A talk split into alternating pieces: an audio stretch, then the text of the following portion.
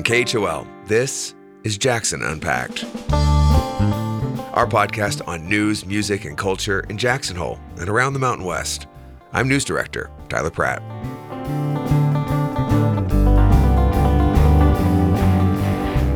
Coming up on today's show, a mining company may have found the largest known deposit of rare earth minerals here in Wyoming. We knew it was going to be big. We didn't know it was going to be a monster in the good sense of the word. Why this discovery matters.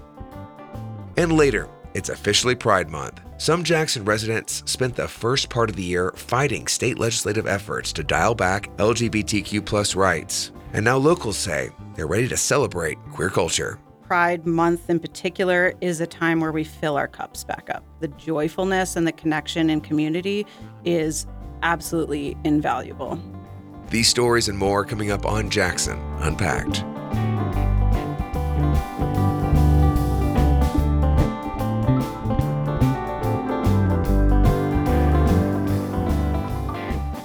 Welcome and thanks for tuning in.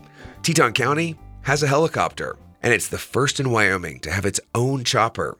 After receiving millions in donations from the community, its rescue team has purchased a year round Airbus H 125 that may quicken response times in a hotspot for backcountry adventure. KHOL's Hannah Mersbach reports.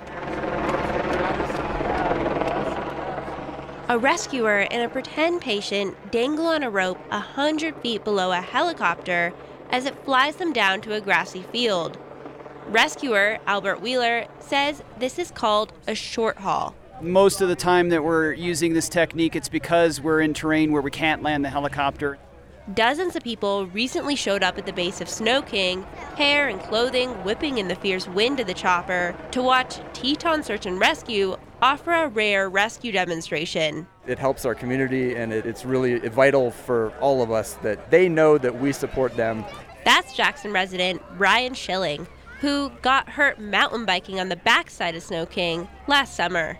I hit the ground pretty hard and ended up breaking nine ribs and puncturing a lung, and um, instantly knew that I was going to need help getting out.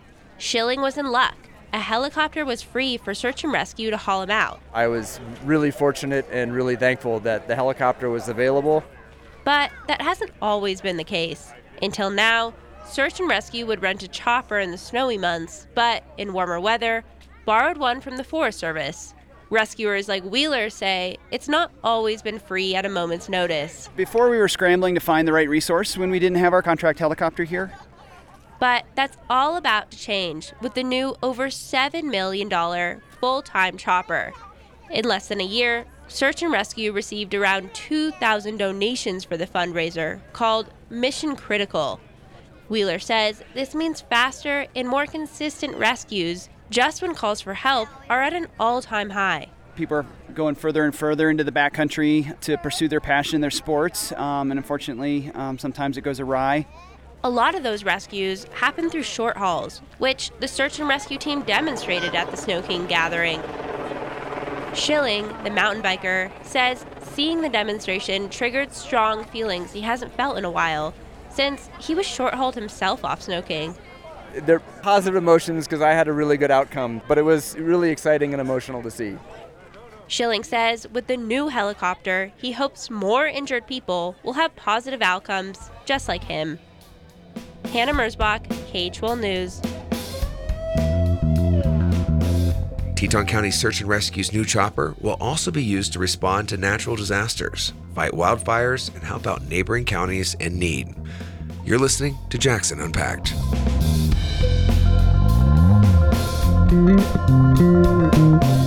The batteries in your cell phone, the glass and solar panels, and other important materials all depend on rare earth minerals. That's leading to a new mining rush in the West. The Mountain West News Bureau's Will Walkey reports from a potential mining site in southeast Wyoming. I'm hiking up a steep hillside of public land in the Laramie Mountains, overlooking a tiny meandering stream. I passed cacti, some animal droppings, and lots of rocks. Do my best to follow the deer tracks and not tumble down this mountain. Looking for signs of drilling activity, I found a few wooden stakes from surveys. This site is located down a sparsely populated dirt road in between a couple of ranches. In a decade or so, this whole thing could be a mine. That would be a big change. How big? Well, this site could be on top of the largest known rare earth deposit in North America. We knew it was going to be big. We didn't know it was going to be a monster in the good sense of the word. That's Mel Sanderson, North American president of American Rare Earths. The company has about 8,000 acres of mining claims on federal, private, and state lands. This year, it said exploratory drilling results estimate that there are almost 5 million tons of rare earth oxides beneath the surface. I like to flatter myself to think that rare earth can be for Wyoming what coal has been and provide a link to that green and sustainable economy. So, why is this a big deal? Rare earths are a group of 17 elements that are far down the periodic table, with names I still struggle to pronounce, like neodymium and praseodymium. Patty Weber with the Wyoming State Geological Survey says they're in products you may use on a daily basis. Specialty glass products, steel making, batteries kind of an endless list of other other applications where their unique composition makes them very difficult to replace. That's why the U.S. Geological Survey designated most of them as critical for economic and national security. China dominates the rare earths market, and there aren't many operating American mines. So, the Biden administration wants to expand the country's supply through domestic development. Rare earth elements themselves are not actually rare. Rare earths are considered rare in an economic sense because they don't occur in high concentrations in most minerals. But this discovery in Wyoming is unusual because the elements are highly concentrated and not very radioactive. Geologists in Montana, Colorado, and Idaho say they also may have some rare earth deposits worth exploring. The American Rare Earths mine likely won't be fully operational for at least 30 years. That's because permits, environmental reviews, and other prep work take a long time. But as the company ramps up operations, it could mean hundreds of local jobs, says Sanderson. We're going to need supervisors. We're going to need folks that can repair the conveyor belts. We're going to need a whole garage system that keeps our fleet of vehicles running. The closest town to American Rare Earths claims is Wheatland, an agricultural center of around 3,500. Tracy DeReich heads the local economic development group. Our newest thing that is coming to town is uh, there's going to be a Wendy's in town, so people are excited about that. Unlike other Wyoming towns, Wheatland isn't very involved in energy. DeReich says the economy has been slightly declining recently, and school enrollment is dropping. So, locals may embrace a project like this. I think that to some extent they want to grow, but I think they want it to be a planned growth. So I don't think that they just want a huge influx of people to drive up housing prices and create infrastructure issues. There could be other concerns. This Wyoming site would likely be an open pit mine, which in the past has led to air and water contamination. Other so called green energy sites in the region, like a lithium mine in Nevada, have spurred conflicts with tribal communities. American Rare Earths pledges to protect the environment around their mine. Still, advocates say as demand for these critical minerals grows, more conflicts are inevitable in the West. So, they say planning needs to happen early, and all affected parties need to be at the table. For Wyoming Public Radio News, I'm Will Walkey in Platte County.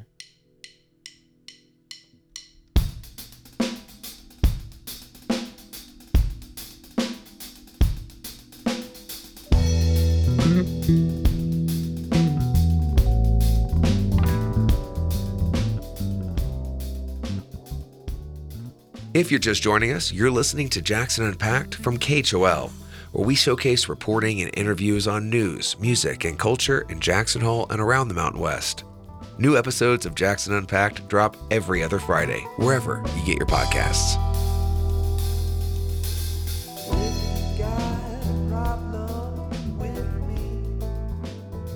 It's Pride Month, a celebration of the LGBTQ community. Pride in Jackson has been bubbling up in recent years. Its growth spawned the creation of JH Pride last year, a group that is 100% queer run and is launching what may be the most ambitious Pride schedule in the town's history. Rainbow flags will wave through downtown during June, and the group is hosting a gender diversity picnic, hikes, climbs, disc golf, a queer prom drag show, and of course, a dance party. I recently sat down with JH Pride members Grant Gallagher and Karen Chen, who is also a local LGBTQ and women's rights advocate and KHOL advisory board member. And we began our discussion talking about how they found Pride. I guess my entry point into Pride maybe is I found a lot of community here in Jackson through dancing, and Pride was one of the places where I found the most fun dancing in Jackson. So I sort of saw that as a place where I could express and explore myself as a queer man here in Jackson. Yeah, I think that's a really wonderful anecdote because really in past years, you know, Andrew Munz has done a lot of work around creating queer spaces and in particular the Pride dance party has existed for several years and for several years prior to Jackson Hole Pride being organized. So the fact that dancing was like the entry point, I think, is a lot of people's entry point to Pride. And what we found is, you know, there's the one dance party, there's the one Pride dance party, but there was just so much yearning for more community connection beyond just the dance floor. And so things like queer kickballs started popping up, hiking together, skating together, all these sorts of things where you just want to be around people who understand you on like a cellular level started popping up and and so that was where we sort of organized around that desire to just be in community with each other. You know, this has been a rough year for many in the queer community. Across the country, LGBTQ plus rights are under attack with drag queen bans, um, to limiting transgender individuals' access to health care. Here in Wyoming, a law is about to go into effect that would ban transgender women and girls from playing on public high school sports teams that align with their gender. Is Pride a celebration this year or a protest? I think it's always been both. Expressing queer joy and queer celebration has always been a form of protest against the many different societal forces that try to say that that does not belong in a community in many ways, from talking to people in the community, a lot of what we've been hearing after such a difficult year politically is we need joy, we need community, we need to feel like we belong here. And that definitely applies to a lot of the queer and gender diverse youth here in Jackson and Teton County that just, yeah, have been really, really affected in hard ways by some of this legislation and some of the political rhetoric going on um, this year. And so being able to have banners and flags really visible and have all of these spaces created throughout the month of June and, and hopefully beyond that, where people very strongly feel and can share that message of you belong here, you matter here. That to me is is right at that intersection of celebration and protest. Both a form of resistance and mental vacation at the same time. Yeah, and to your point of mental vacation, you know, it takes it takes a lot of energy and emotional bandwidth to be able to fight for your right to exist, which is what we were doing this year in the legislature. There were many efforts on various levels of erasure. I'm so happy to say that most of those efforts failed because people showed up, because people put in the work. Um, but for me, Pride Month in particular is a time where we fill our cups back up because that's incredibly depleting. And so the joyfulness and the connection and community is absolutely invaluable for us to be able to continue doing the really hard work. Do you find, as a red Western state, that Wyoming is a welcoming place for the queer community? I get asked this a lot. You know, I visit family in other places in the country, and they are just like so incredulous about why I live here particularly since I came out. It's one of those things where, you know, I did a lot of work down in the legislature this past session, and I found that there were so many people that were unexpected allies, people who understood that it wasn't their place as legislators to be legislating what our identities are and how we can exist. And so that's the reason we were able to stop some of this really bad legislation that was coming from a, a really particular minority of folks. So I have found that the Jackson Hole queer community in particular not only is incredibly vast, like larger than you think it might be. Like every time we add another thing to the calendar, we're like, is this gonna, are people gonna show up? And then we sell it out. And then we like double book ourselves and we sell it out. So, like, the appetite for these spaces in this community seems at this point endless to me. And the thing that I also really appreciate is that because we are in a state where it doesn't feel guaranteed, our safety doesn't feel guaranteed, people are that much more connected and involved with each other. There's just not room for the type of infighting or the type of divisions within the community that might happen in a place where you're given a little bit more bandwidth, right? Like we know we have to stick together. um, and so for us, like pride is for all types of folks in the queer community. We're gender diversity, sexual diversity, it's for families, queer families, it's for queer adults, it's for queer kids, it's for questioning folks. It's it's for all of us and we try really hard to make sure that that's part of how we operate as an organization.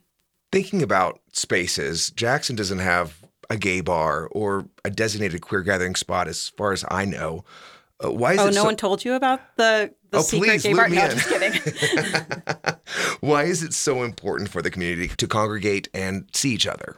To me, those spaces create the opportunity to be surprised. And what I mean by that is I felt this personally, and I've seen this in so many of my friends here in Jackson as well, that when you have spaces where you're able to express yourself and connect with people in ways that you previously didn't have that space for, it's an opportunity to learn new things about yourself and, and sort of learn things that you're capable of. And the, the personal example for me was um, one of those really important for spaces for me last year was the amateur drag show, the Roundup. And performing in drag was something that I had been curious about for a while, but just had never had the opportunity to. I'd never had the space to. I wouldn't even have known who to talk to about that or where to get started in doing that.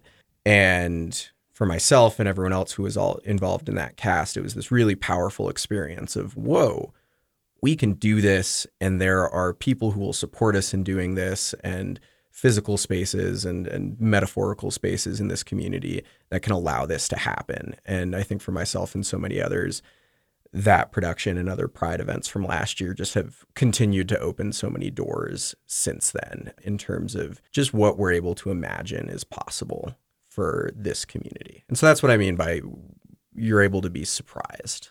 You know, Jackson can be a challenging place at times. Affordability, finding a spot. What challenges are there finding spaces in the community to get together and dance and let loose?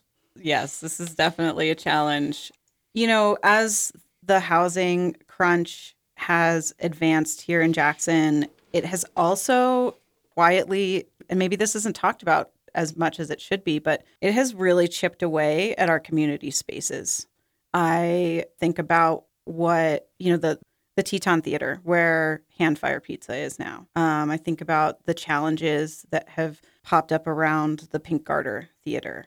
The Center for the Arts. Is it's a wonderful and amazing space, and we have benefited from using it, but it is also an expensive space to use. And so, for an organization of our size, finding spaces where we can sort of pop in and exist for the evening and have our incredibly well loved dance parties and even the smaller things like the gender affirming clothing swap right? That's has to find a home as well. So the housing crunch or the affordability crunch that's happening in Teton County is not just is not just affecting housing. It's affecting our community spaces and i think that more attention should be paid to that. And we need to think about what that looks like moving forward both for jackson hole pride and the the events that we want to put on but all the small and important organizations that exist here that that need space Karen Chen and Grant Gallagher from JH Pride. You can find a full schedule of June events on the JH Pride website. This is Jackson Unpacked.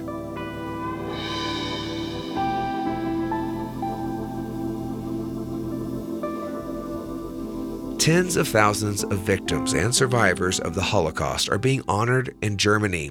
It's part of a three decades old grassroots effort to create the world's largest decentralized memorial by placing special stones at the sites where residents once lived and welcoming back their families.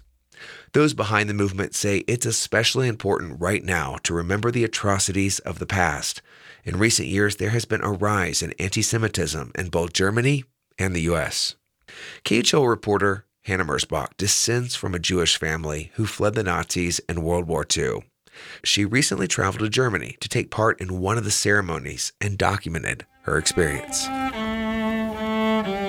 On a residential block outside of downtown Frankfurt, about 40 people gather on the sidewalk.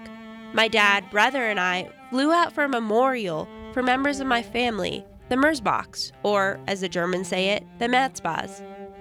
That's my cousin, Bob Jesselson from South Carolina, playing the cello. He's a self proclaimed historian of the family. He points to the small brass plaques being installed on the walkway called Stolpersteine, or stumbling stones. So the idea is that as you walk along the sidewalk, you see the names of the people who live there and you stumble over them. You don't really stumble over them because they're flat. Some stones honor people who died in the Holocaust. Others are for those like my grandfather's family who had to leave Germany. We're standing in front of where they used to live. Today, birds chirp and trees blow in the wind, but Jesselson says the neighborhood wasn't always so peaceful. The house doesn't exist anymore. It was all bombed during the war. Looking at the new concrete apartment buildings hovering above, it's hard for me to imagine what Frankfurt could have looked like then. When I was growing up in Los Angeles, my grandfather didn't talk much about what he went through. But on this trip, I learned that his father narrowly escaped a concentration camp and that the family got out mere months before the Second World War broke out. Then they assimilated to life in the US and never moved back to Germany. Now, German citizens are honoring this history. The Germans are the ones who paid for it and sponsored it. There's the artist Günter Demnig, who's the person who's responsible for starting this whole endeavor many years ago. Günter Demnig is kneeling down, cementing the stones into place. He's a silver haired man in a flat brimmed hat with a denim shirt and a thick German accent. He says, as opposed to mass memorials, this project is all about commemorating individuals. It is important to bring back the names. A man is forgotten when his name is forgotten. My grandfather's stone reads Hier wohnte, here lived Wilhelm Merzbach. It's now one of a 100,000 stones Demnig has laid across Europe. He started that effort 30 years ago. And now the name is back, and that's very important. Demnig says the stones honor all people persecuted under the Nazi regime. That includes Jews, like my family, but also people oppressed because of their sexual orientation or political beliefs. I think it's uh, important for the young people. People really want to know how could this happen, and please never happen again. A recent nationwide survey in the U.S found that two thirds of young adults are unaware that 6 million Jews were killed in the Holocaust. Frankfurt resident Sibylle Steiner is part of the grassroots movement to help remember victims of the Holocaust. She sponsored My Family Stones. There were some emotional connections.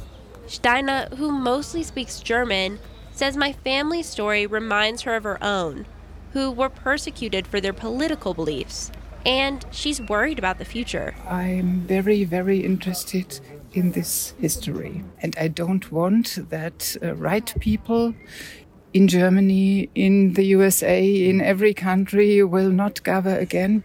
Martin Dill runs the Stolpersteine initiative in Frankfurt. He says he sees trends today that happened leading up to the Holocaust.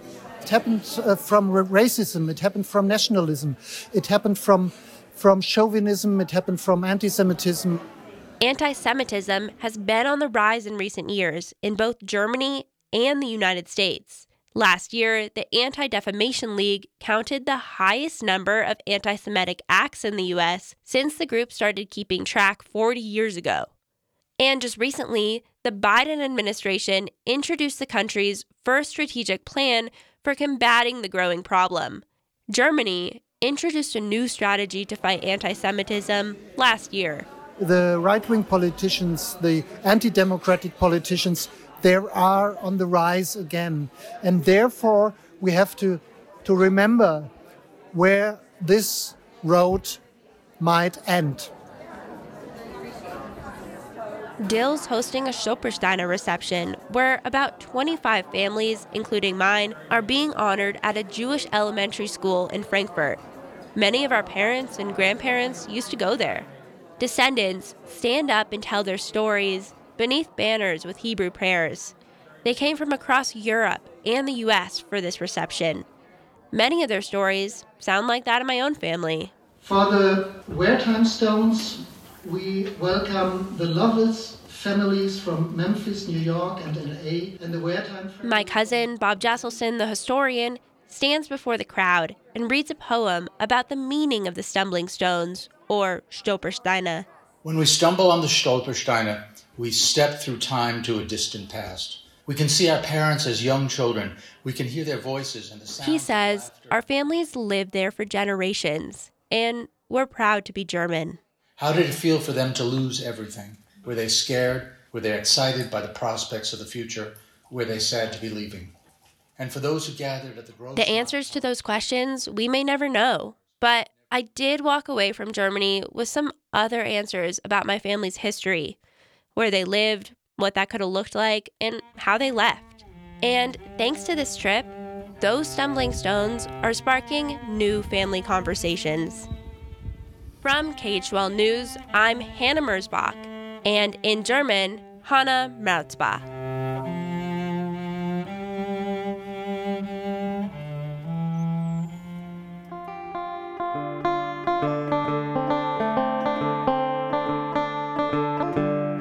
That's it today on Jackson Unpacked.